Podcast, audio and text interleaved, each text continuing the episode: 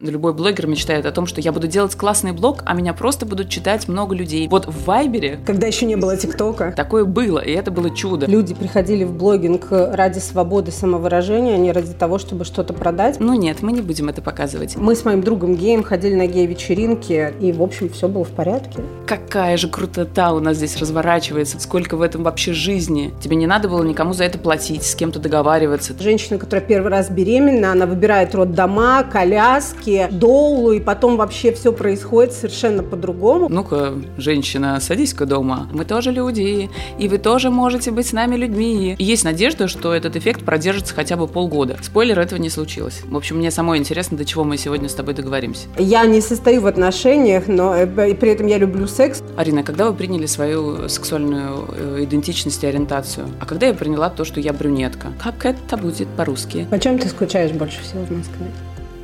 Себе.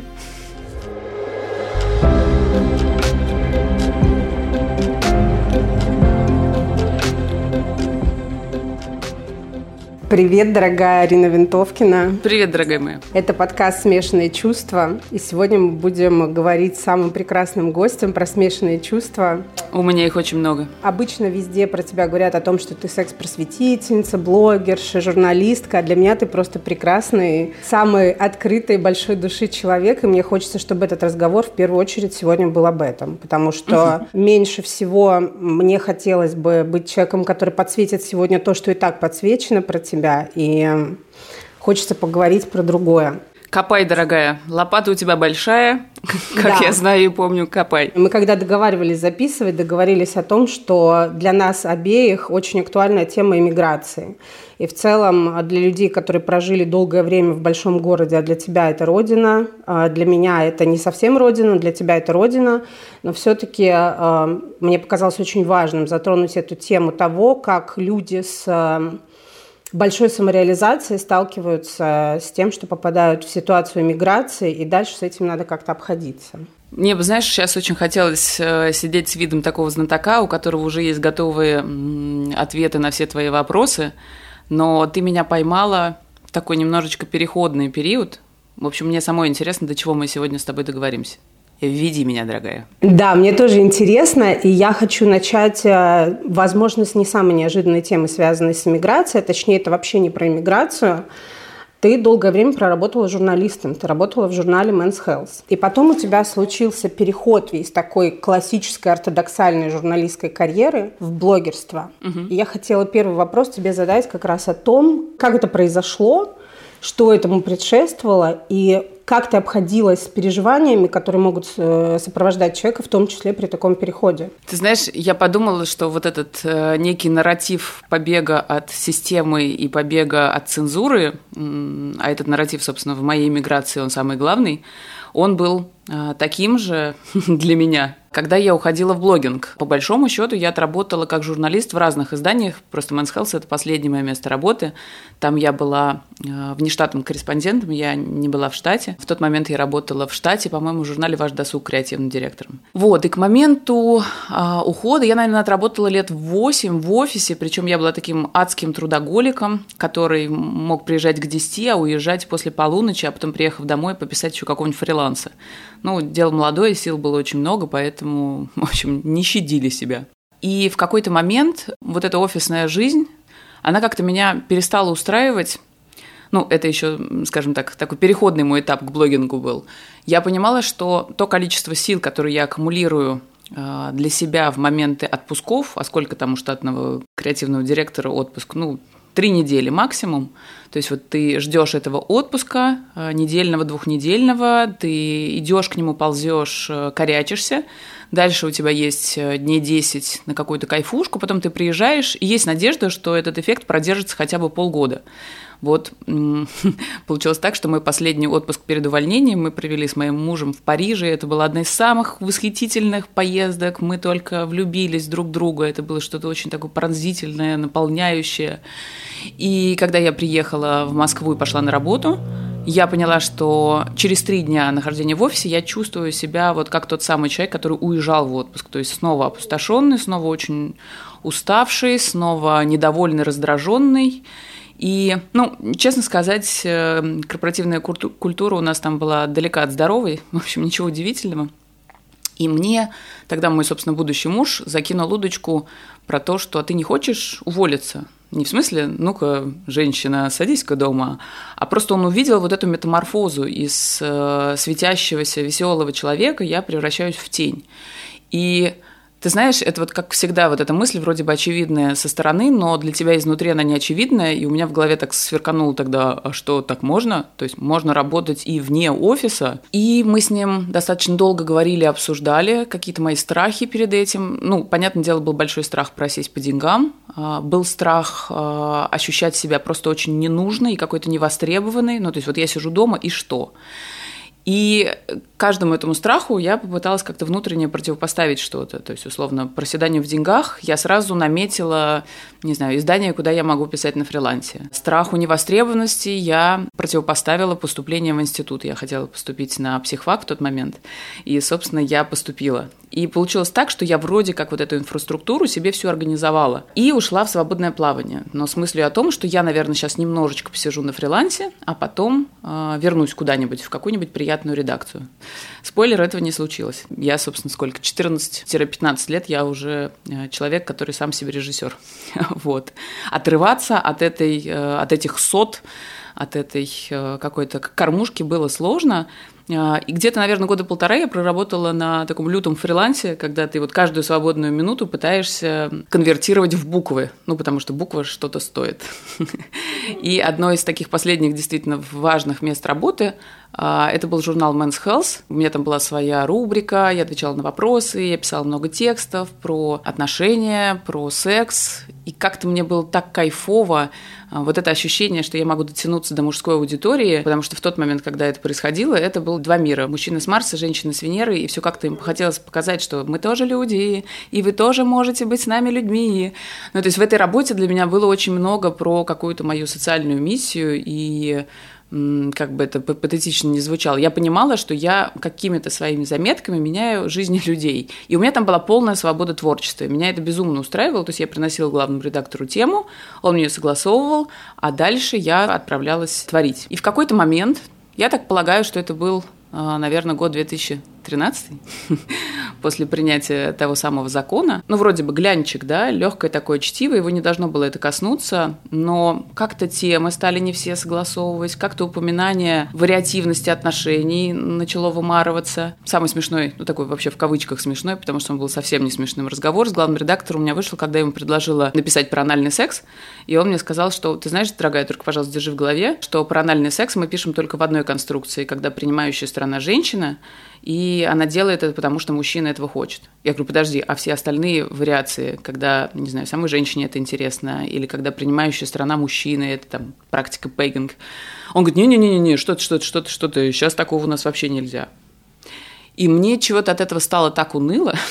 Я поняла, что внутренний редактор, внутренний мой камертон, что надо, что нельзя, он у меня к этому моменту был достаточно такой мускулистый и большой, что дополнительный цензор, он мне был не то чтобы не нужен. Сама мысль о том, что кто-то мне будет говорить, как подавать тему, она мне немножечко притила свободному, даже не столько журналисту, я в тот момент скорее была колумнисту. И я поняла, что не возникает вот этого ощущения, когда ты написал один текст, и у тебя сразу рождается идея для следующего. Ну, то есть вот эта потоковость, она из этой работы ушла. Знаешь, как речка, которая текла, а потом в нее булыжников накидали. Вот примерно так я себя чувствовала. И в тот момент мне продолжало очень хотеться писать, но мне продолжало хотеться писать без вот этого внешнего цензора, с опорой только на внутреннего цензора.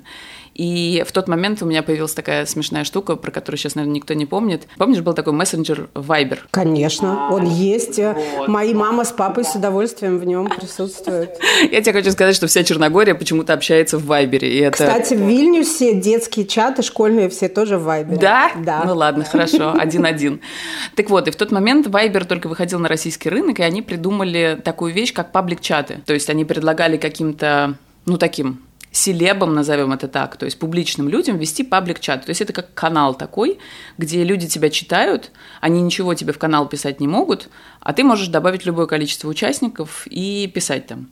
Там был, условно, паблик-чат Ксении Собчак. Это последний, который я увидела. Она говорит, Арина, не хотите ли вы вести паблик-чат о сексе? Я такая, ой, как интересно, что-то новенькое. И в тот момент Вайбер собирался как-то активно развиваться. И я согласилась. И, в общем, это был такой, знаешь, ни на что не похожий формат блогинга, который сейчас в целом невозможно реализовать ни в Инстаграме, ни в Телеграме. Это был канал, который мы вели с энным количеством моих э, таких э, секса-раскрепощенных, просвещенных в разной степени подруг. И это было, знаешь, что-то типа секса в большом городе в текстовом формате. То есть мы брали какую-то условно тему дня, и мы обсуждали ее с точки зрения сексологии, психологии, личного опыта, а, делали какие-то эфиры, именно текстовые. То есть это был такой немного олдскульный, но... Такой какой-то а... гибрид Клабхауса и Телеграма. Да, да, да, да. Но это было настолько свободно, настолько весело, настолько как-то бодро. В тот момент ты никак не мог рекламироваться в Вайбере, поэтому все люди, которые к тебе приходили, они приходили к тебе органическим путем. И когда ты каждый день видел, что тебе добавляется, там, не знаю, 500 тысяч человек, люди просто находили и читали тебя, и остаются с тобой. И вот этот вот органический рост, когда тебе приходили просто на твой контент. Тебе не надо было никому за это платить, с кем-то договариваться, там, ВП и вот это вот все. Этого всего не было. И это было такое время, знаешь, у меня прям крылья за спиной раскинулись. Ты, а, можешь писать, о чем ты хочешь, б, тебя дико прет, тебе весело, а, тебе самой интересно разобраться в каких-то моментах. И есть вот этот вот трафик, который просто идет. Ну, знаешь, вот это вот любой блогер мечтает о том, что я буду делать классный блог, а меня просто будут читать много людей. Мне не надо будет рекламироваться, продвигать блог. Вот в Вайбере, в случае с паблик-чатами, такое было, и это было чудо. Но я думаю, что когда мы с тобой познакомились больше пяти лет назад уже в Инстаграме, и твой Инстаграм угу. тогда еще был 40 или 30 тысяч человек, да, он да, тоже да, был да. органический, это тоже была история олдскульной плеяды блогеров, когда приходили просто потому, что ты классно, классно пишешь, и ты есть вот такая. Я тебе хочу сказать, что вот эти первые, по-моему, 30-40 тысяч человек в Инстаграме, это был микс моих подписчиков из э, Men's Health, которые читали не только мужчины, но и кучу женщин, и люди, которых я позвала в Инстаграм за собой из Вайбера. А из Вайбера я ушла тоже по соображениям цензуры, и это было очень смешно, потому что в какой-то момент Вайбер принял э, внутренние регламенты о том, что паблик-чат про секс не может показываться в выдаче. И вот этот вот рост, он просто прекратился, и не то чтобы меня как-то очень заводили все эти цифры, но вот это ощущение, что тебя, твой классный контент, которым ты гордишься, э, от которого тебя очень вштыривает его делать, и людям нравится, ты получаешь огромную обратную связь, его как будто бы прячут. Он такой, а это все-таки, ну нет, мы не будем это показывать.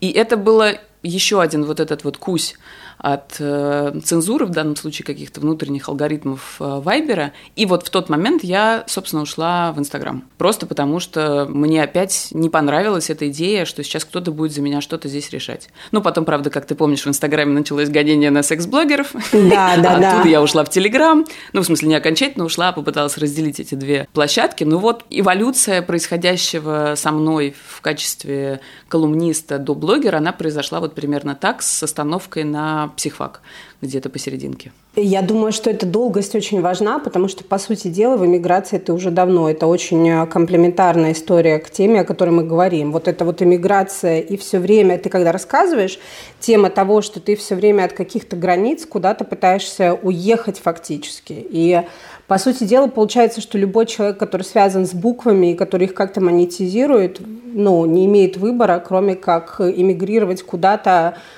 какое-то свое собственное независимое медиа, мини-медиа или вот, ну, вот как-то так. То есть получается, что отъезд в свободу был сначала внутренний, а потом да, случился да. уже настоящий. Да, ты знаешь, это правда. И, как ты понимаешь, я думаю, из моего рассказа это не было, что мне было мало и мало свободы, когда ты бежишь в поисках хорошей жизни. То есть вот твоя жизнь тебя не очень устраивает, а ты бежишь. Получалось так, что ты приходил куда-то, тебя все устраивало, потом все резко портилось. Насколько портилось, ты понимал чуточку с опозданием, как всегда это бывает, что казалось, что, может быть, не все так однозначно, и сейчас все вернут.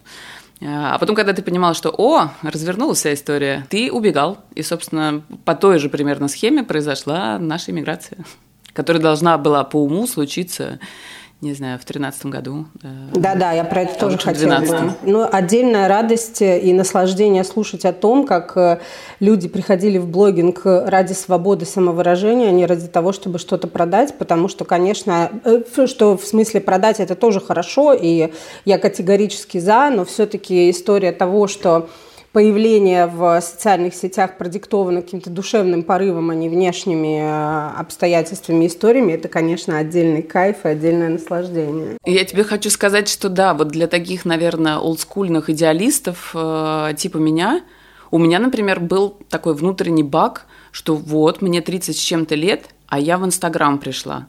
И знаешь, вот этот аутоэйджизм, он был и достаточно силен. Я такая, что правда? Я буду вот в этой э, какой-то, она мне казалась, подростковой площадке, и когда... Когда еще не было ТикТока. Да, это было 7 лет назад, я пришла в Инстаграм, и как-то было не очень э, модно там писать большие тексты а я люблю тексты, я люблю смыслы. А в тот момент это были картинки, и я понимала, что я вообще не в свою песочницу лезу, но по-другому я не могла. И мне было достаточно того, что меня там не банят. Мои люди, которых я за собой веду из года в год, из площадки в площадку, там мы как-то сможем осесть. И тогда даже еще сторис не было. Господи, ничего себе. Вайбер, отсутствие сторис, как давно все это было. Встретились две милфы, обсуждающие, значит, какой был Инстаграм.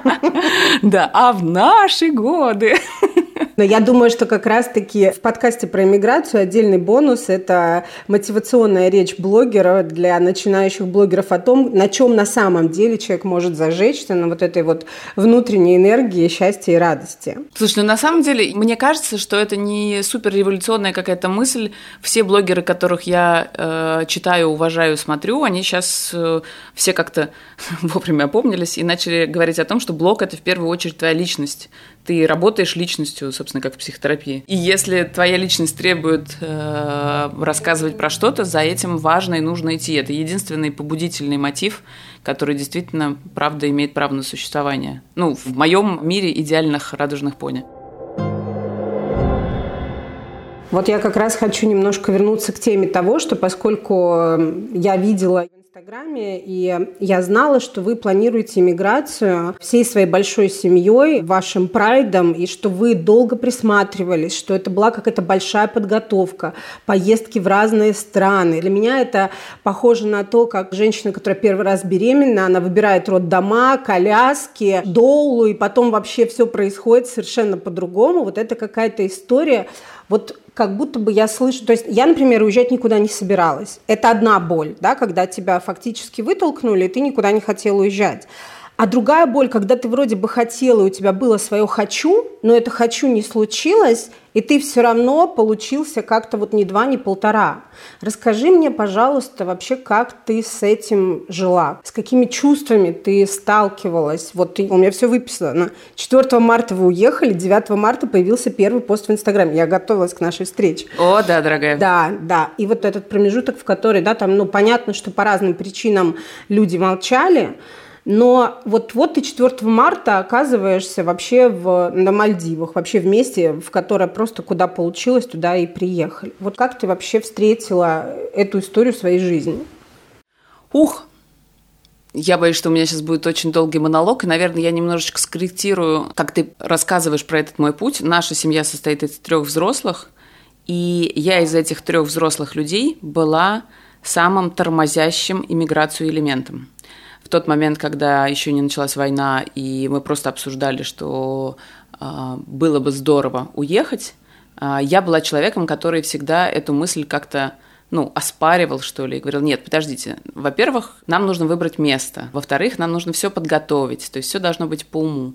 Честно говоря, мой порыв уехать из страны, он был продиктован тем, что я видела, насколько там плохо моему мужу, потому что все политические истории, которые развивались, митинги, все прочее, ну, он человек, который это очень близко к сердцу принимал э, в те годы, когда еще это не было мейнстримом. Его это опустошало, и я видела, что он просто не видит себя в этой стране через 10 лет. А моя девушка, э, все те 6 лет, что мы были вместе, на протяжении этих 6 лет мы оказывались в ситуациях, когда на нее нападали на улицах Москвы, за ее неконвенциально женскую внешность, за то, что ее путали там с мужчиной геем, или просто она кому-то не нравилась. И такие истории происходили регулярно, что меня совершенно однозначно сводило с ума. В моем мире, в котором я росла, работала, не знаю, мыслила свою старость э, в Москве, это было невозможно. Я не могла себе представить а, какому буллингу подвергаются люди, которые выглядят э, не так, как все, несмотря на то, что мы все выглядим по-разному, но вот у меня, допустим, конвенциально женская внешность. Про мою сексуальную идентичность у меня не написано на футболке. Любой человек, который немножечко выделяется, он огребает э, такого количества хейта, который вам и не снилось. И вот на протяжении этих шести лет, что я просто находилась внутри ее пузыря. То есть вот мы идем вместе, и я понимаю, что люди на меня не смотрят, ну потому что что на меня смотреть, я обычная девочка. А, и я видела эти взгляды, устремленные на нее, полные... В общем, это было неприятно подглядывать э, за тем токсиком, который льется на нее из людей, слышать, чего тебе говорят в спину, а, в конце концов, когда она не выходит вечером на связь, э, думать о том, у нее просто телефон разрядился или ее избили. Там последняя ситуация, которая у нас была, она выходила из электрички на Киевском вокзале. Мужчина какой-то не сильно трезвый, э, едущий из, э, видимо, Подмосковья, подумал, что перед ней парень гей, и когда она выходила из дверей, он ей ударил ногой в грудь. Она упала. А, на Киевском вокзале есть камеры. А, она, разумеется, встала и пошла в полицейский участок писать э, заявление, на что полицейский ей сказал, «А, надень юбку, если не хочешь, чтобы тебя пиздили. Вот так эта история развернулась. Я переваривала такие истории всегда очень долго. Поэтому у меня, вот как у меня, как у отдельной личности, знаешь, в сферическом вакууме у Арины Винтовки, у меня не было потребности уезжать. У меня была потребность обеспечить безопасность своей семье, видеть людей, которые не защищаются. Поэтому, скажем так, даже вот эта идея идеальной миграции, когда мы выбираем страну, там готовимся, получаем визы, едем, она для меня была отчасти вынужденной. А, я не стремилась э, никуда. Я понимала, что да, я бы очень хотела, чтобы мой ребенок учился не в России. Я бы хотела, чтобы мою девушку перестали бить на улицах, а мой муж перестал э, ходить серым лицом по этим улицам. И когда началась война, у меня у девушки есть э, как это называется, я забыла, как это будет по-русски. Она призывная, она картограф и топограф, и прошла внутренняя информация о том, что, условно, там 5 числа их будут призывать, людей ее профессии. А, это самый мирный, самый добрый, самый пацифистски настроенный человек из всех, которых я знаю, и мысль о том, что ее ну, не просто могут призвать, а что она правда где-то там может оказаться, она, конечно, ну, ну она из какой-то параллельной вселенной. Поэтому э, мисс Винтовкина пришла к нам и сказала, ребята, через два дня я должна оказаться где-то за пределами России. Мы уезжаем. Вот между этой точкой и точкой началом войны, то есть 23 числом, я была абсолютно раздавлена этими новостями. Я вот прям понимала, как мой контейнер, знаешь, сознания, он слишком мал для того, чтобы втиснуть в себя эту новость. Я вокруг нее плясала, обтанцовывала, я пыталась понять, ну, ты просто пытаешься понять, что это правда происходит. И в тот момент все разговоры про отъезд, они меня скорее дополнительно э, растаскивали. Поэтому мы договорились с семьей так, что я не участвую с ними вот в этих обсуждениях, надо нам уезжать, не надо, сейчас, потом, куда. Э, если они принимают решение между собой, что нам пора, они приходят ко мне и говорят, э, мы включаем в работу план эвакуации. То есть это не иммиграция, а эвакуация. И 2 числа они ко мне пришли и сказали, мы начинаем эвакуацию. Все, дальше, честно говоря, у меня э, блэкаут. Я просто не помню, что происходило. Там, меня не было в блоге не потому, что я не понимала, э, там, что сказать людям и как это презентовать, а потому что ты как будто галлюцинируешь. Все, вот это течет мимо тебя. А в этот момент моя мама она была с моей сестрой, с племянником, с, там маленький ребенок на даче, это 120 километров от Москвы. И я прям помню, как мы сидим втроем у нотариуса и пытаемся понять, какие доверенности нам нужно оставить на кого, потому что, ну, я 41 год прожила в России, в Москве, я родилась, выросла, ну, я обросла невероятным количеством всего. У нас осталась там квартира, машина моя любимая. А, и надо было ну, какое-то количество рацио, видимо, все-таки присутствовало в ком-то из нас. И нужно было написать энное количество доверенностей. Я сижу у этого нотариуса, мы пишем доверенности, я пишу доверенность на маму, и тут я выхожу во двор, и я понимаю, что я начинаю рыдать, я не могу остановиться, потому что я, я понимаю, что я не знаю, когда я увижу маму. Мне до отъезда остались сутки, она 120 километров от Москвы, я на нее только что написала доверенность, а вот когда я ее физически увижу и обниму, и что вообще будет происходить, э, мы дописали эти доверенности, я написала маме, мам, пожалуйста, не ложись сегодня рано спать. Я потратила еще какое-то количество часов на сборы, села в машину, профигачила два часа до мамы, просто потому что мне важно было увидеть ее перед отъездом. Я ничего ей не могла объяснить. Мама находится немножечко в другом лагере людей. Э, не то чтобы она поддерживает все происходящее, она скорее считает, что это ее не касается. Поэтому наш отъезд был для нее как э, ну, совершенно какой-то непонятной вещью. Но поскольку я приехала в, в очень зареванном, в очень эмоционально раздраенном состоянии, она, видимо, ну, это я так себе это объясняю, она, видимо, это себе объяснила как то, что, ну, просто вот дочь э, испугалась. Э, это что-то типа, не знаю, такой истерики, паники. Они сейчас съездят, передохнут и вернутся. Но я очень благодарна себе за то, что я проделала эти два часа туда и два часа обратно. А, я просто помню ощущение, когда ты кладешь свою щеку 41-летнюю э, на плечо маме, и ты чувствуешь вот это плечо, и я вернулась домой и поняла, что да, я могу продолжать паковать вещи. Поэтому, когда мы улетали из дома, я не помню ничего. У меня есть энное количество видео, как я снимала, просто чтобы не забыть, куда я что положила. И я слышу на этих видео, как я дышу. Знаешь, когда я сама себе там наговариваю, доверенность на это лежит у меня здесь, там ботинки мы оставили сюда. И я слышу, что все это время на этом видео я дышу как человек, ну, на абсолютном адреналине, кортизоле, я дышу. Вот это, это вот такое дыхание. Это страх? Это страх, но это не... Ты знаешь, это не страх чего-то конкретного. Это страх не знаю, вот так, наверное, изображают людей, под которым, или там животных, под которыми разверзается земля. Вот знаешь, в мультиках вот они, у них аж глаза вылетают из орбит. Я не понимала, что происходит. На уровне страны, на уровне мира, на уровне моей личной жизни, на уровне моей семьи. Скорость вот этих событий, она опережала мою скорость осознать, что это происходит со мной, с моим участием.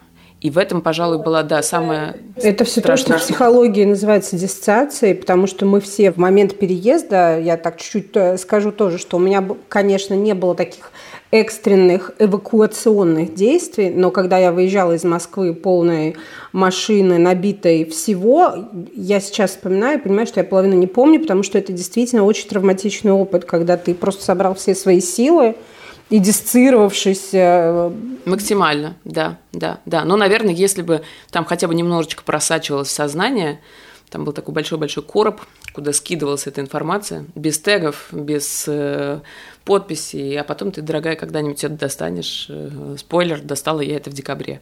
Э, представляешь, э, в марте мы переехали, а в декабре я поняла, что мы переехали. Вот я только хотела спросить, когда ты приземлилась вообще, когда ты поняла, что все, приземление произошло, я переехала? В декабре? В декабре я не поняла, что мы переехали. Я поняла, что я потеряла Москву в а, декабре.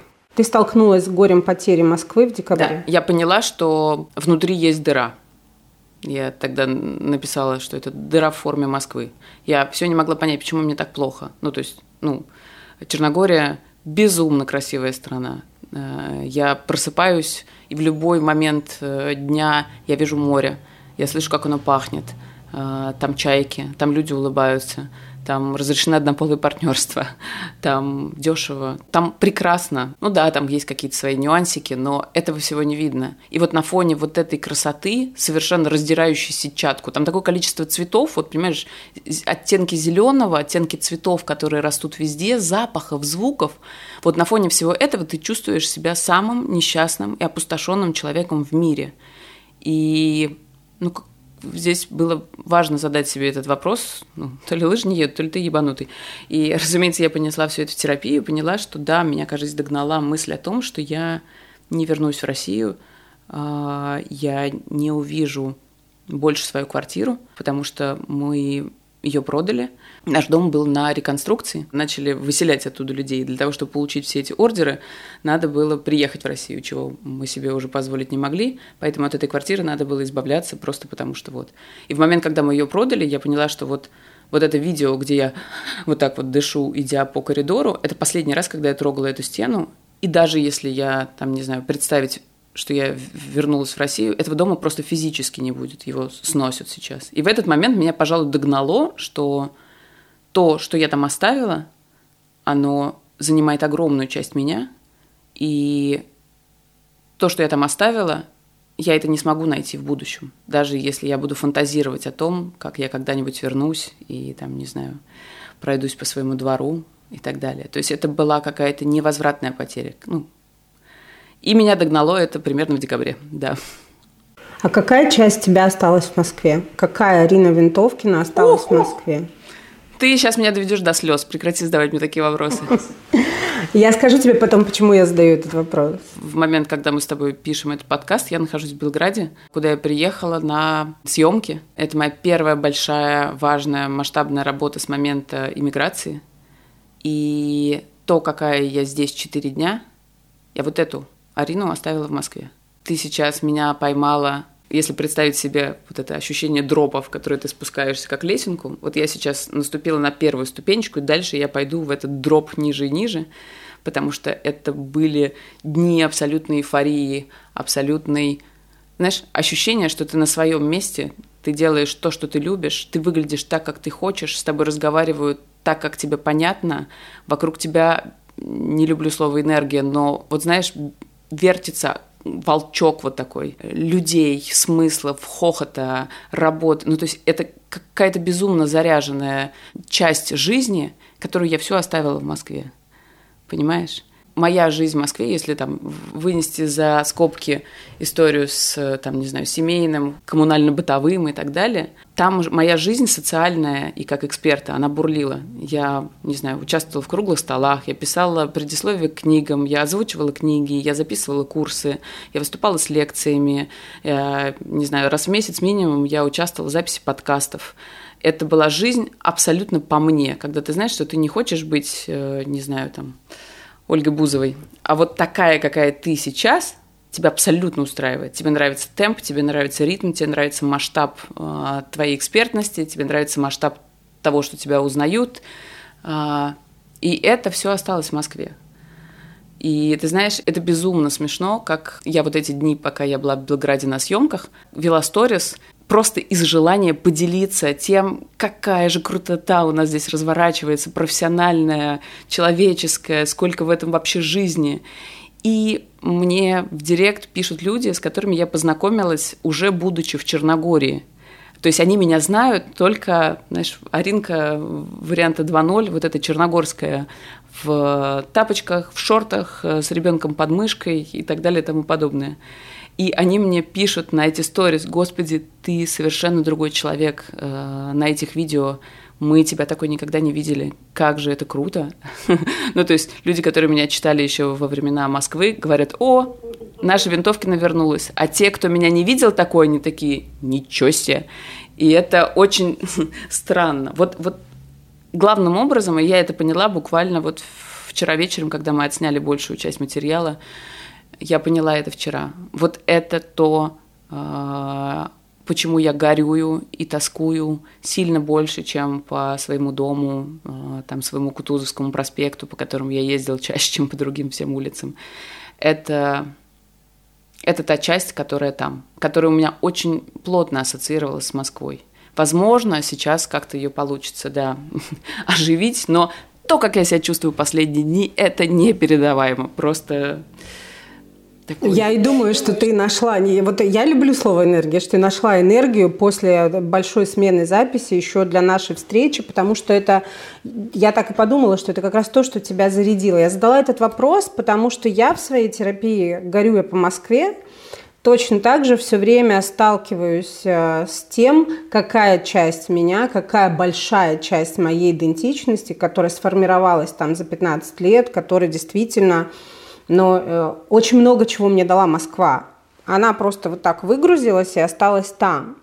Но у меня еще есть интересный феномен, я не знаю, чувствуешь ли ты это также. Я в какой-то момент э, в терапии обнаружила двойное горевание по Москве. Сначала по отъезду, а потом по той Москве, которая была и которой уже нет, потому что выехали все люди, ну, с которыми... Потому что город – это же какие-то связи в первую очередь. Да, это дом, но еще это отношения, коммуникации, отношения, которые у нас формируются – И вдруг я обнаруживаю, что начиная от театра, которого больше нет, в который я ходила больше всего, и заканчивая там своими супервизором, терапевтом, друзьями, людьми, знакомыми, ничего этого нет. И я поняла, что даже если я вдруг решу в, каком-то непонятном варианте туда вернуться, это как 37 год, знаешь, когда люди возвращались со своими неразобранными чемоданами за десятилетия, потом возвращались и совершали суициды, потому что как бы они возвращались вообще в другую реальность. Да, ты горюешь. Я это очень остро чувствую, э, что я горю по той Москве. Я не горю по Москве как по набору там, домов коробочек и так далее. Я по той Москве, уже не существующей совершенно точно. Мы уехали в числе первых наших друзей, то есть у нас не было этого этапа, когда мы видели, как, не знаю, там, закрываются театры, разъезжаются друзья. А, я не, не могу себе даже представить, насколько это было болезненно людям, которые оставались. Мы уехали одними из первых. Ну, как бы, знаешь, тут каждому болит свое. Я могу только представлять, как изменилась Москва. Я читаю новости, я смотрю сторис, друзей, которые приезжают туда или которые живут там. И я пытаюсь себе срастить вот тот образ, который я формирую из новостей, эм, с тем образом Москвы, который у меня есть. И, и вот этот вот приземление себя в реальность сейчас не так. Ты скучаешь по тому, чего уже нет. Это, правда, отдельный пласт работы по гореванию. Просто напоминать себе, что это, это не просто ты уехал и, и можешь вернуться в любой момент. Ты можешь но не можешь. Да, мне кажется важным про это говорить тоже для людей, которые будут слушать, что вообще совершенно не обязательно, что момент, когда вы приземлились, в месте, в котором вы решили осесть, это тот момент, когда вы начинаете проживать горевание о том, откуда вы уехали. И в этом смысле есть то, откуда я уехал, и то, куда я приехал. И, в общем, это как-то соединить не всегда сразу получается. Да, это же не... Даже в физическом мире, если мы говорим про какие-то поездки, условно, ты загрузился в самолет, ты потом какое-то время летишь, и только потом ты сходишь с трапа. И вот этот вот процесс полета, ты же не трангрессируешь, там, не знаю, опа, и ты в другом месте. Здесь то же самое это действительно какой-то процесс, который никак не привязан к тем вещам, которые просто с тобой случаются. Вот ты физически находишься не в своей стране. Это может не запустить никаких процессов в тебе. Ты можешь прекрасно отщеплять от себя происходящую реальность. Да, море, да, окей. Ну, то есть ты ее регистрируешь, но не осознаешь, что ты там находишься. Это правда такое королевство немножко кривых зеркал, искажений, бесконечное количество такие туннели прям. Почем ты скучаешь больше всего в Москве? По себе. я сейчас говорю как чудовищно эгоистичный человек, но я скучаю по себе. Ты знаешь, два месяца назад я, не пережив вот этого опыта съемок, который у меня был здесь, я бы тебе, наверное, прям списком, у меня была специальная тетрадочка, она и есть, где я отгоревывала каждый кусочек своей Москвы. Мы с моим терапевтом придумали практику вот этого горевания. Она была письменная, она была долгая, она была очень кропотливая. И у меня прям список был бы, я тебе выкатила но я скучаю по себе, потому как я себя чувствовала, потому как мне было в пору все, что там происходило, как мне казалось, что я стою, э, ну, нам не скажу, что у истоков, а свидетельствую какие-то очень важные перемены, которые происходят с людьми в моем окружении – не знаю, я была на самой первой кинки-пати в Москве, когда еще это, это была еще такая дикая дичь, типа, господи, а что там такое? Ну, то есть я все эти перемены, которые происходили, ну, у меня специфика достаточно узкая, и то, что происходило людьми, с людьми, как они менялись, как менялся а, вот этот фон, как менялся, менялись темы разговора, менялась лексика. Я всему этому была свидетелем, понимаешь? И я всегда старалась быть ну, чут, чутка на опережение. То есть это было такое сладкое чувство, что ты абсолютно в своем месте, которое дает тебе невероятные возможности. И я Москву никогда не воспринимала, ну, это город, в котором я родилась, я никогда ее не воспринимала как какую-то великую кормушку, там, знаешь, а, здесь большие деньги. Нет. А, Москва для меня это был бесконечный поток новых людей, идей и опытов. Ну да, еще какая-то, наверное, детская часть, да, когда ты знала ту Москву, которую, например, я себе даже представить не могу, и вот эти вспышки, это же тоже какое-то твое личное сакральное. Да, да. Ну, у меня э, ввиду моего травматичного детского бэкграунда у меня такая усеченная память о моем детстве. Э, очень интересно сработала моя психика. Я помню себя до пяти с половиной лет, а потом случилось травматическое событие, а потом я себя помню в 13. И там есть такой прям гэп огромный, когда мне мама, например, что-то рассказывает, такая, ну помнишь, это тебе там было 8-9, мы ездили. Я такая, м-м". ну, то есть я, у меня это заимствованные воспоминания, я скорее их э, слышала и поняла, что окей, на уровне фактов, что это было со мной.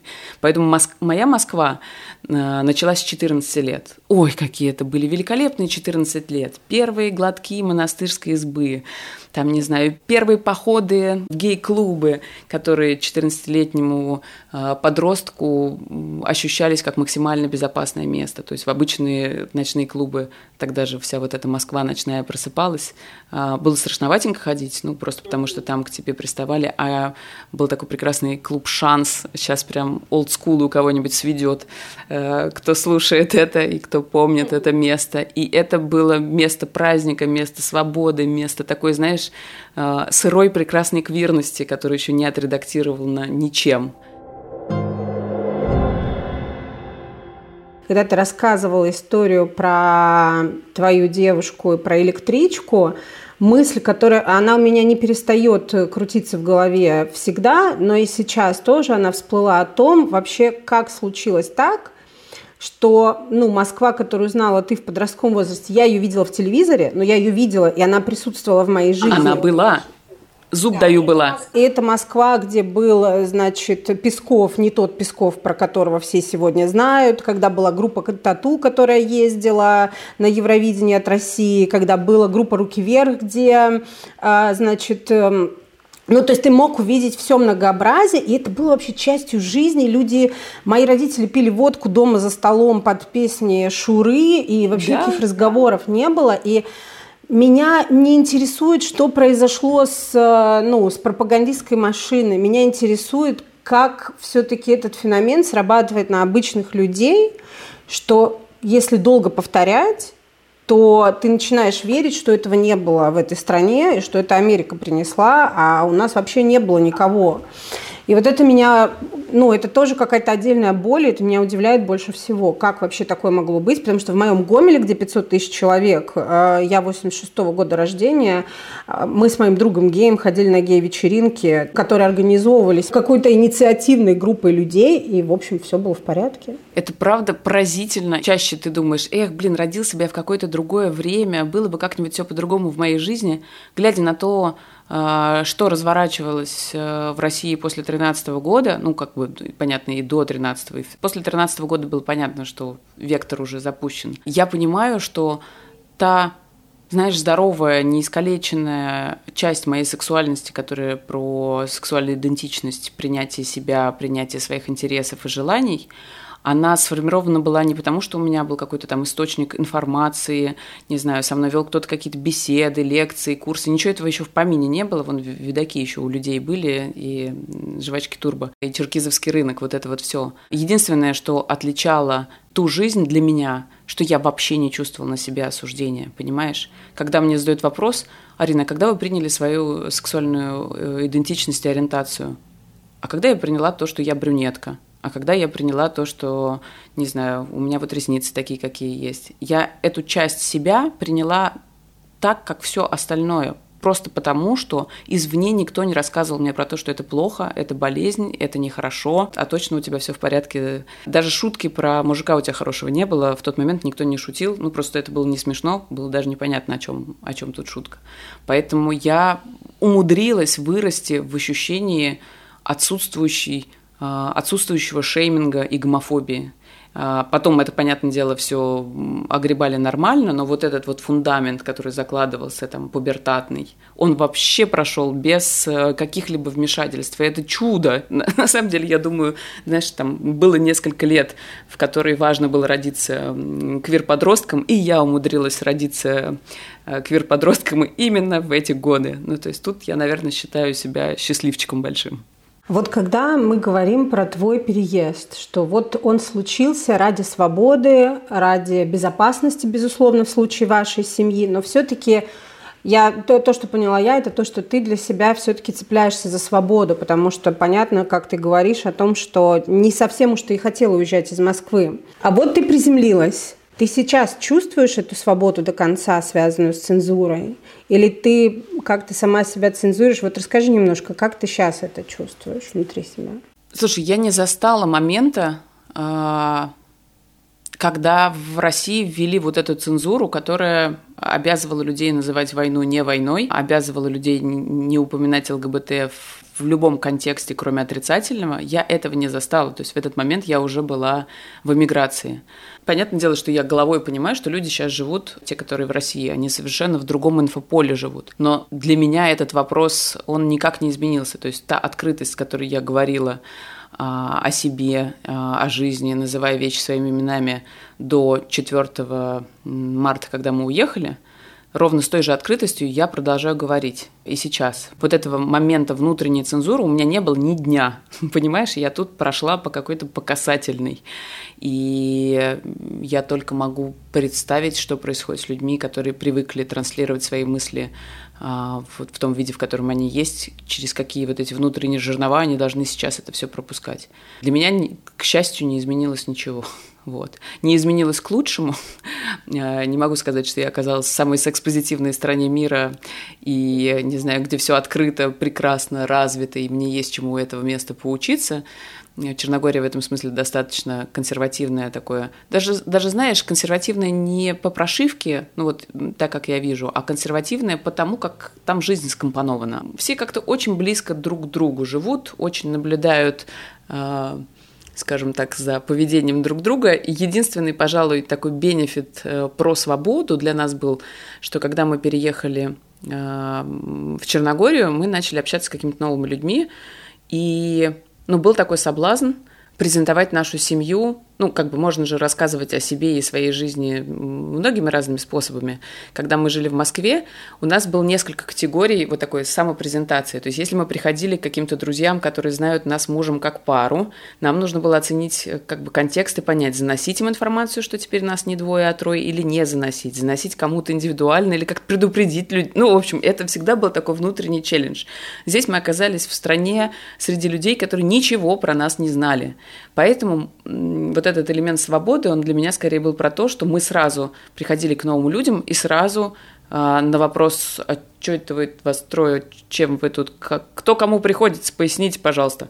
Э, мы сразу говорили как есть. И в этом был и остается невероятный кайф, что тебе не надо держать в голове, кому ты подал информацию в отредактированном виде, чьи чувства ты поберег. Здесь мы прям ничего не скрывая, никак не редактируя, не вдаваясь, конечно, в лиш... личные и лишние подробности, но максимально реалистично рассказываем о том, как строится наша жизнь.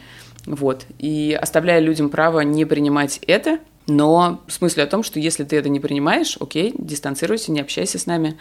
А, а если принимаешь, то вот такие, какие мы есть. В общем, вот этот элемент открытости, касающийся нашей частной жизни, он, конечно, очень приятный и очень расслабляющий, когда не надо держать в голове всю вот эту двойную бухгалтерию. То есть это такое не приоткрытие из шкафа, знаешь, хотя понятное дело, что ты совсем не в шкафу, но я имею в виду в офлайн жизни, а когда ты можешь разместить себя со всей своей семьей в полной мере. Абсолютно, да. Я хочу немножко продвинуться дальше. Мы так плавно идем. К... Ты уже упоминала декабрь, ты уже упоминала, что когда ты приземлилась, ты обнаружила эту дыру, и тогда же ты сказала вслух и объявила там, а, публично о том, что у тебя депрессия.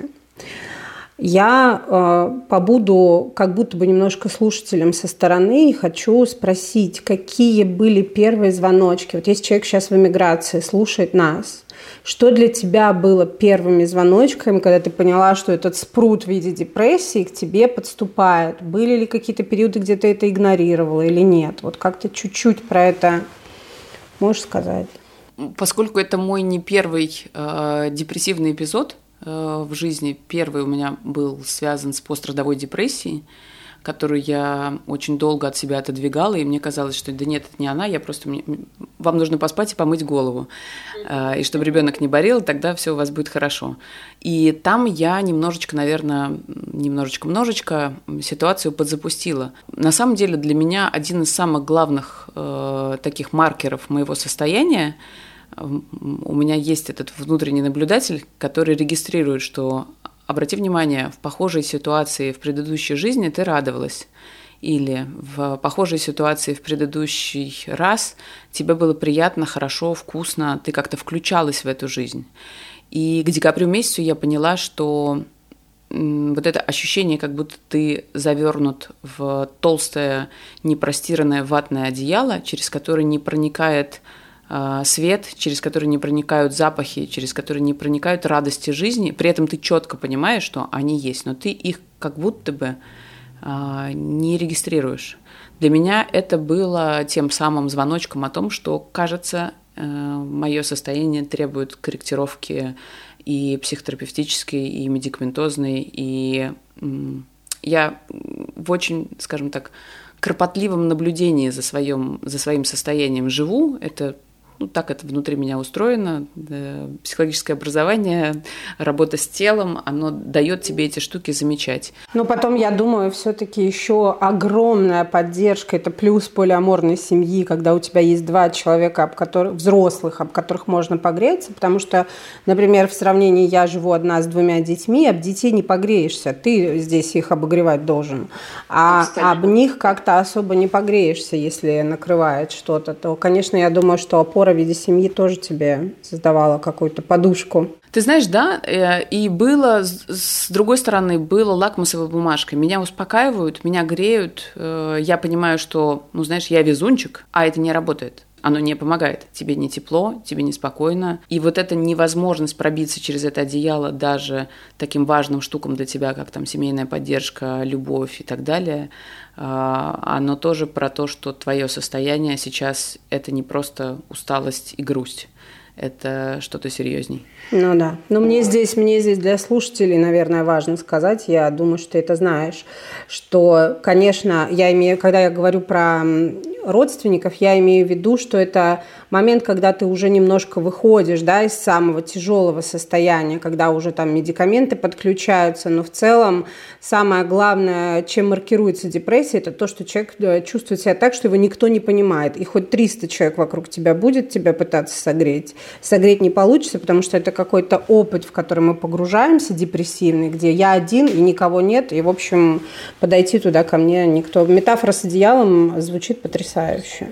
Она так, да, она так и ощущалась, и ты знаешь, ну, в данном случае насчет непонятости, есть же объективные ситуации, в которых э, тебя не могут понять, и это всегда очень сложно разобраться. Я совершенно четко понимала, что та скорость адаптации, которая произошла у моей девушки в эмиграции, та скорость адаптации, которая происходила у мужа, она сильно опережала мою. Не говорю уже про ребенка, ребенок вообще э, ну, как бы, несмотря на то, что там есть какие-то для нее болезненные вещи, но она нырнула в эту новую жизнь, знаешь, как в, в морские волны, э, и поплыла, и ей все хорошо. Я понимала, что я из нашей э, четверки я была самым не готовым к эмиграции человеком. И здесь ты как бы не понял, ты никак не можешь встроиться в эту жизнь, потому что ты был не готов, и это закономерная штука, или потому что внутри тебя разворачиваются какие-то уже тревожные моменты, которые надо фиксить не в две твои собственные руки. Как тебе кажется, а, вот эта вот скорость адаптации твоих э, э, членов семьи, она, ну, как мне со стороны, вот со стороны кажется, что они, значит, ребята приехали, вообще быстро нарулили себе самореализацию. Одна, значит, там уже рулит школой, мне кажется, это просто супер, э, ну, супер большое заземление, в смысле не только приземлиться в стране, но и почувствовать себя нужным, максимально реализованным здесь на местах. Как тебе кажется, ну, дети это вообще, дети супер адаптивные, мои точно так же. Я на них столько проецировала, когда уезжала, у меня было столько переживаний о том, что они вообще не смогут, они просто за 5 секунд, и это хорошее место, чтобы э, вернуть себе классную материнскую идентичность и понять, что значит я все делал хорошо, если они классно адаптируются. Кажется ли тебе, что твой депрессивный эпизод может быть связан не только с э, иммиграцией как таковой самой по себе, но с каким-то ощущением дереализации. Потому что я на тебя смотрю и знаю, что ты все равно работала очень много онлайн, да, то есть сказать, что ты потеряла какой-то образ работы, который у тебя был, сложно. Но вместе с тем мы сегодня прикоснулись к тому, что ты потеряла большой кусок идентичности, связанный с контактами, с коммуникацией с коллегами, с э, другими людьми, с каким-то именно сообществом. Могло ли это быть пусковым механизмом? Совершенно точно. Ты себя чувствуешь, ну не ты в данном случае, я себя чувствую как человек, который выкинула на Необитаемый остров. Очень красивый, чудесная пальма, э, солнышко светит. Я точно так же. Да, но это ощущение, что ты оторван от э, принадлежности своей. Ты не принадлежишь больше к своему комьюнити, его больше нет. Ты не принадлежишь э, к той информации, внутри которой ты варишься. То есть ты чувствуешь разобщенность с тем, что подпитывало твою экспертность, твое любопытство, твои какие-то, не знаю, новые опыты. Для меня это комьюнити, люди. И вот это, может быть, немножечко выдуманное ощущение бесконечных возможностей, которые у меня были в Москве, не материального плана, а именно человеческого плана, что сюда очень много приезжало, не знаю, людей, э, не знаю, я просто вспоминаю, 4 года назад э, у нас был бранч с Эмили Нагоски. Ты сидишь в Москве в твоем любимом кафе и болтаешь о сексе с твоим одним из любимых авторов. А, и это было у меня в тот момент не было ощущения, что это какая-то, знаешь, такая космическая история. Боже, боже, неужели это происходит со мной? Нет, было ощущение, что вот ровно так и должно происходить со мной. Вот так я ощущала Москву, и вот эта включенность в какое-то в повестку, в инфополе, в людей, в возможности, оно давало колоссальную подпитку э, тебе как эксперту, тебе как человеку, который что-то созидает. И оказалось, что будучи в вакууме, без этой подпитки очень сложно из тебя что-то вынуть. И когда оно не вынималось, я понимала, что я сейчас веду образ жизни, который для меня самой, он раньше занимал, ну, типа, процентов 20 э, моего внимания, времени, какой-то внутренней энергии, там, э, уход за ребенком, дом, отношения в семье. Но помимо этого у меня был еще огромный пласт, где я чувствовала себя э, востребованной. Здесь этого пласта не было, не было этой включенности, поэтому я была просто человек, который перекладывает носки любимых людей с места на место. И это чертовски угнетающая штука. Мне не кажется, что это надуманная история про бесконечные возможности, потому что, сравнивая с Черногорией, которая размером с района, даже, скорее всего, меньше района Очакова в Москве, да как бы, в общем-то, я думаю, что это вовсе не иллюзия. Это, конечно же, реальность, с которой ты столкнулась. Расскажи, пожалуйста, что тебя оттуда выводило. Вот топ, ну, не знаю, я не очень люблю так, ну, давай, топ-5 каких-то вещей, которые для тебя оказались самыми э, возрождающими депрессии. Mm. Ну, во-первых, признать, что ты не окей. То есть в тот момент, когда ты перестал крутиться вот этой, вокруг этой мысли, танцевать вокруг нее, ну, всем плохо, всем грустно, когда ты просто посмотрел, разложил всю вот эту карту фактов перед собой и понял, да, ты не окей. Это не ситуативная история, это какой-то системный сейчас у тебя происходит процесс. А, во-вторых, это... У меня есть прекрасная фраза. Во-вторых, мне было важно отъебаться от себя. Ну, то есть... Отъебаться от себя значило для меня перестать заставлять себя и уговаривать себя порадоваться тому, что не радует. А, думать о том, что ну вот сейчас я немножечко подкоплю селенок и что-нибудь там напишу или сделаю. Знаешь, э, количество дней, когда ты не пишешь и тебе не пишется, их становится уже сильно больше, чем количество дней, когда ты пишешь и тебе пишется. Но ты все равно в каждый новый день просыпался, я просыпалась и такая, ну, может быть, сегодня день заканчивался, я говорила, нет, кажется, и не сегодня. И вот когда я перестала просыпаться каждый в этот день в надежде, что сегодня все как-нибудь там сложится и наладится, а, это дало много облегчения. Третье – это ну, такой э, качественно и сознательно организованный процесс отгоревывания, потому что ты утратил. Я несколько месяцев э, проводила глубокую инвентаризацию того, просто пыталась деконструировать это чувство потери. Оно было огромным, оно было засасывающим, знаешь, как черная дыра в себя внутрь. Мне важно было остановить сначала этот процесс, в какой-то момент он остановился. Остановился он ровно в тот момент, когда я осознала, что да, у меня дыра внутри, и в нее усвистывает все то хорошее, что происходит рядом. И дальше, когда эта дыра перестала расширяться и засасывать себя, я начала разбираться, что я потеряла. И вот эта инвентаризация того, чего ты лишился, она мне дала невероятное количество какого-то облегчения, понимаешь? Ты... Это в моменте было чертовски неприятно, чертовски болезненно. У меня та тетрадка, где я исписывала страницы за страницей, и там половина букв расплывается, потому что ты плачешь и ревешь, плачешь и ревешь. И вот эти вот техники, которые я делала по отгоревыванию с тетрадкой и с фотографиями, а, я почти год не могла смотреть, ну, чуть меньше года в знаешь, в Инстаграме есть эта штука, когда там год назад э, вы публиковали вот это, когда он мне подкидывал... Или iPhone да. любит весело подкинуть. Москва, октябрь 2021 года. Да, я отбрасывала от себя телефон э, так, как будто он был раскаленным. Я не могла смотреть на пол своей квартиры, на ноги стоящими на полу своей квартиры. Я безопашивала себя от боли, мне хотелось от нее уйти. И когда я начала в эту боль смотреть э, не просто потому, что вот мне телефон подкинул, а это было запланированное время, это был ну, некий запланированный протокол работы со своим состоянием. Я смотрела туда подконтрольно, смотрела очень внимательно и разбиралась, что же со мной происходит. И в итоге у меня получилось вот этот э, список потерь, который у меня был. И все эти психические силы, которые тратились на то, чтобы не замечать, как тебе плохо, в тот момент, когда ты заметил и обработал это все, они как будто бы немножечко высвободились. То есть ты перестал делать эту работу невидимую, которую ты делал все эти месяцы. Четвертое, наверное, это, как не банально звучит, спорт.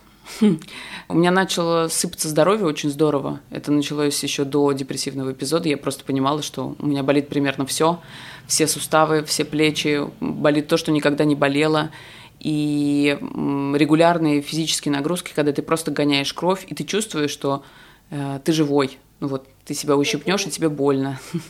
А, ты покачал пресс, а на следующий день тебе э, не очень классно завязывать шнурки. И вот это оживление себя через тело, оно, правда, очень много чего сделало. И у меня даже в какой-то момент был такой прекрасный принцип – в дни, когда тебе кажется, что ты ничего не можешь сделать, ты можешь сделать что-нибудь для своего тела. И вот эти вот пустые ватные дни, когда тебе кажется, что тебя просто нету больше в этом мире, ты даже в этот день можешь сделать йогу, ты можешь э, сходить в спортзал, ты можешь поплавать, ты можешь пройтись, ты можешь покормить себя более-менее приличной едой и обратить внимание на то, что ты ешь. Вот эта работа с телом, она была важной. И пятое, говорить об этом честно и открыто.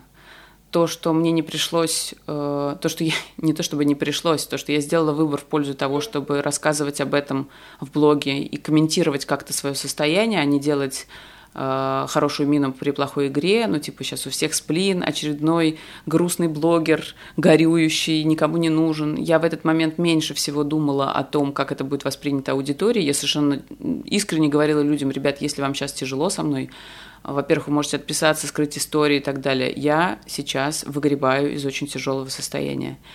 И вот это чувство, что ты не должен притворяться в публичном пространстве, никто тебя не обязывает к этому, и сам ты себя не должен обязывать к этому, оно тоже было очень э, опорным для меня. Ну, во-первых, очень важно, что мы говорим про горевание, потому что у меня нет ощущения, что, ну это мое личное, у меня нет ощущения, что вот ты грустный блогер, у меня есть, что ты настоящий блогер, потому что не очень легализованно действительно говорить о том, что мне плохо, я уехал. В основном люди в публичное поле выбрасывают истории про то, как они классно адаптировались и как они нашли все хорошее, что есть. Ну, я имею в виду масштабных, не микроблогеров вроде меня. Ну да, ну да. Я имею в виду именно какие-то большие лица, и мне кажется, это очень важно. Во-первых, для уехавших. Во-вторых, хочется сказать слушателям, господа, оставшиеся, мы горюем, а, потому что у оставшихся тоже свои процессы есть и какие-то взаимоотношения, которые выстраиваются с уехавшими с мыслью о том, что они уехали и позабыли навсегда. Нет, это не так. Мы действительно здесь горюем о том, чего у нас нет, и мне кажется, это очень ценным для сохранения контакта с какими-то важными людьми, которые остаются там в том числе. Ты знаешь, у меня был такой э, в какой-то момент комментарий. Э, мне написала директ девушка, которая в момент, когда я уехала, э, она мне потом рассказала, что я от тебя отписалась, э, потому что я знала, что ты, как и все, спустя какое-то время начнешь, э, ну, как будто бы стыдить и не любить тех, кто остался. Э, перестанешь понимать, у тебя все будет хорошо, и ты... Э, угу ты не будешь думать о том, что мы могли остаться не только потому, что мы не хотим уехать, а потому что у разных людей разные обстоятельства. И когда она вернулась, она говорит, а вот сейчас я решила заглянуть, посмотреть в сторис, как у тебя дела, и увидела, что ты, да, ты переехала, но вот у тебя это происходит, и я вижу, как тебе плохо, и как будто бы у меня есть ощущение, что ты точно не будешь нас осуждать. И для меня это была такая... То есть я настолько была далека от мысли об осуждении людей, которые ну, в какую-то другую сейчас историю включены, что я даже присвистнула, что, что, что мне... Я даже в голове не держала, что можно осудить человека за то, что он не уехал. Слишком ко многим историям я в это время прикоснулась и увидела, насколько по-разному а, складывается жизнь у людей, и сколько обстоятельств могут удерживать человека от этого решения. Так получилось, что несколько дней назад буквально в Инстаграме снова выпрыгнула информация о том, что значит, Винтовкина, которая плавно выходила из депрессии, э, написала курс и едет его записывать на 4 дня. И хочется пояснительную бригаду в этом месте. Мне очень радостно от этого. Я вместе с тобой здесь испытываю. Я вижу твои блестящие глаза сейчас, которые искрятся. Я вижу винтовкину, которую я видела офлайн последний раз в Москве. Но я хочу спросить, когда ты поняла, что ты готова снова собирать буквы в слова? Что произошло? Как? Э, ты дала место рождению этому проекту? Или что произошло? Ты знаешь, наверное, я еще не очень копала в эту сторону и осмысляла, как же это все сплелось. То есть у меня нет для тебя такой ладной версии. Мы можем порассуждать об этом да. прямо сейчас. В какой-то момент мне вот это ощущение моей нереализованности, э, оно в том числе было связано с тем, что как будто бы людям стало не до секса. А, в глобальном смысле. Ну, то есть, да, какие-то там у всех по-прежнему есть вопросики, баги, но вот так, чтобы человек был сейчас максимально в контакте с этой своей гедонистической, либидозной частью жизни, не значит, что секс ушел из жизни людей, просто он ушел из периметра интересов, из периметра того, что ты исследуешь, вот что тебя драйвит. И признаться, это происходило и со мной тоже. Ну, то есть секс оставался частью какой-то моей жизни, но я Наверное, отчасти я себе это как-то объясняла тем, что вот я живу в Черногории, здесь, не знаю, не происходит секс-вечеринок, а, не приезжают классные лекторы, авторы книг, нет секшопов приличных и так далее. Вот поэтому я зачахла. На самом деле это был... Мне кажется, мне кажется, простите, я чуть остановлю, мне кажется, тоже валидировать для людей, которые в эмиграции, что вообще вы можете потерять желание секса абсолютно точно, находясь вот в этой стрессовой истории, что но я не состою в отношениях, но э, и при этом я люблю секс, но у меня в какой-то момент произошла абсолютная потеря тоже интереса к тому, чтобы вообще в принципе искать какие-то встречи. Мало того, даже встречи с собой, они просто да, Да, ну ты такой, типа, есть сейчас э, как пела Каста, есть вещи на порядок выше, слышишь? Да, а, да. Примерно так, да. То есть в эту систему приоритетов секс как, э, условно, естественное отправление организма, не знаю, оргазм как что-то приятное, типа шоколадной конфетки, оно, да, имеет... Но разворачивать внутри себя все вот эти вот сексуальные процессы, тонкие, оно как будто и у людей не разворачивалось, и у меня. И я себя чувствовала немножко как сапожник без сапог, знаешь, секс-блогер, у которого какие-то странные сейчас отношения с сексом, очень утилитарные такие, не исследовательского характера. А меня именно как секс-просветителя, э, ну, наверное, это часть какой-то моей внутренней философии, меня отличало именно вот этот исследовательский, любопытный взгляд на сексуальность и все, что связано с сексом. И тут он меня как будто бы тоже покинул в довоенной жизни у меня была иллюзия, ну такая приятная экспертная иллюзия, что если я помогу э, как можно большему количеству людей подчинить секс, э, их жизнь будет счастливый и классный. Это не иллюзия, это миссия, которую люди ну, ищут так, да. для того, чтобы созидать. Это, в общем, нормально. Да. Я ее сама на себя как бы повесила, и я верила в это, и я шла к этому, я работала в этом направлении. И в тот момент, когда я поняла, что и у меня с самой с, э, сексуальной сферой какие-то метаморфозы, я пыталась понять, что мне дает ощущение контакта с жизнью. Ну, то есть вообще, вот если не секс, каким образом я ощущаю эту жизнь, продолжающей течь через меня. И я поняла, что все это время это были только люди. А, люди, с которыми мы знакомились, люди, которые меня окружали. И я видела, что то партнерство, которое мне казалось очень стабильным, очень глубоким полтора года назад, за эти полтора года – и вот это бесконечное количество кейсов, которые нам приходилось обсуждать друг с другом, метаморфоз, мы съезжались, разъезжались, э, искали новые точки относительно Сборки. друг друга. Да, это и давало мне ощущение происходящей жизни. Вот если, знаешь, закрыть глаза и представить одно единственное слово, как тег такой, что эти полтора года было для меня опорным, что, как мне казалось, и во что я верила, через что ты можешь улучшить свою жизнь, что вообще нужно людям. Вот до военное время я бы ответила э, раскрытая сексуальность, свобода и так далее. В течение этих полутора лет э, вот этот тег для меня был коммуникация. Понимаешь? И я поняла, что это то, на чем все держится. Мы откатились опять как будто бы немножечко мы внутри семьи, и отношения с друзьями, отношения с семьей, как будто бы к базовым настройкам. И нам нужно заново калибровать всю систему отношений в этом новом мире, с этими новыми людьми, с которыми ты знакомишься, выстраивать как-то по-новому свои границы. И вот этот вот тег коммуникация, он у меня э, был в голове как ну, такой непонятый. И у меня был созвон с командой, с которой, с моей, с которой мы работали в Москве, мы созванивались, они узнавали, как у меня дела, и болтали, что у тебя в голове? Я говорю, ничего, пустота, ничего, просто ничего нету. Я пустой человек, отработанный материал.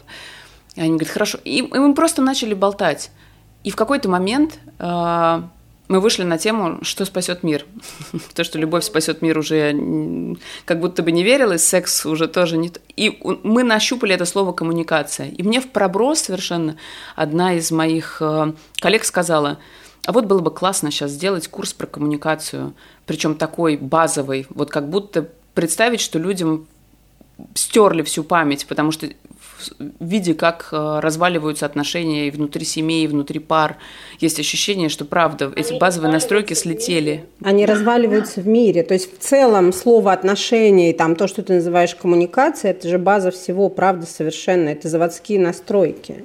Плюс, как, как вот это э, не помню, кто из коллег мне вкинул, э, с которыми мы были на созвоне, о том, что какие мы сейчас трагические последствия разгребаем, исходя из того, что люди не смогли договориться, ну, уже имея в виду.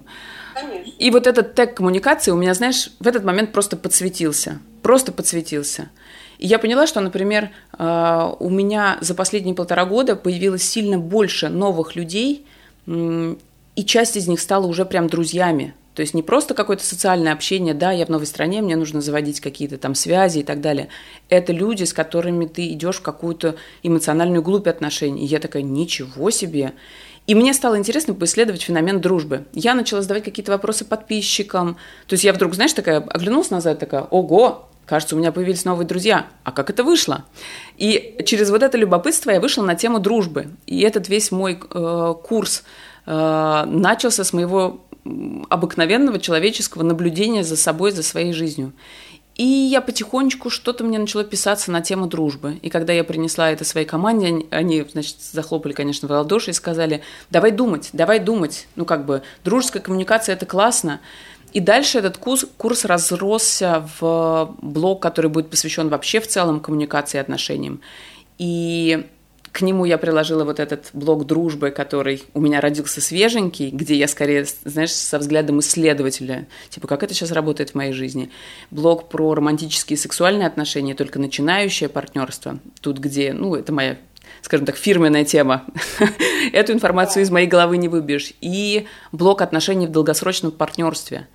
А, который я писала с особым вдохновением, потому что я просто понимала, что я за вот эти полтора года, с учетом всех вот этих перетрубаций, изменений в работе, у меня у любимой девушки недавно была серьезная операция на позвоночнике, мы, ну то есть это было бесконечное количество э, актов коммуникативных между нами, и мы то, как мы калибровали вот это пространство между нами и наша жизнь, сейчас мне дает ощущение, что мы, мы за эти полтора года выросли так, как за предыдущие пять с половиной не выросли. И опять же, здесь был, светился этот тег коммуникации. И у меня было ощущение, что вот тот продукт, который я написала, я как будто по нему все это время, все эти полтора года сдавала экзамен, понимаешь? Просто сама того не понимаю. Для меня, для меня это все очень... Я тебя слушаю, немножко тебя здесь приостановляю, я тебя слушаю и думаю про синхронию, потому что это то, про что я думаю. Все время и в работе со своими клиентами, и с терапевтическими клиентами, и с теми, кто приходит э, по теме самореализации, какие-то бизнес-консультации, все ищут каких-то внешних инструментов, а по сути дела твоя самореализация, ее возрождение родилась из твоего восстановления базового внутреннего состояния, оттуда и темы родились. То есть я тебя слушаю, слышу, как вот этот процесс, переезд, замирание, депрессия, выздоровление, какое-то возвращение, пробуждение, и оттуда, оп, базовое состояние восстановилось, люди вокруг, друзья, мой какой-то опыт, который сейчас фонит, и все это родилось в какой-то большой... Да, да, да. Причем я очень четко понимаю, что когда я садилась писать этот курс, а, я даже не понимала, за что я сажусь. Это будет пост, это будет, не знаю, заметка в Телеграм, там заметка в заметках какая-то. Оно просто все росло, росло, росло. И э, что семья, что команда мне просто в какой-то момент говорили, не останавливайся, не останавливайся. И я придумала себе такую штуку. Я подумала, ну, мне так было приятно, что мне наконец-то пишется, просто слова складываются в предложения, и вот они идут. И я подумала, как же хочется, чтобы этот процесс, он шел дальше.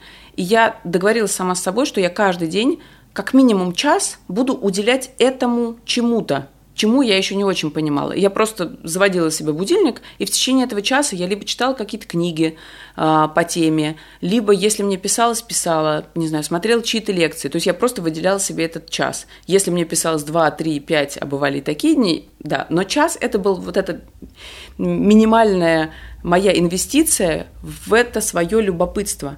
И когда мне показалось, что это что-то получается, это было примерно 130 страниц – ну, то есть, и я такая, ой. Ну, то есть, это не было «сяду-ка я напишу курс» или «сяду-ка я напишу книгу».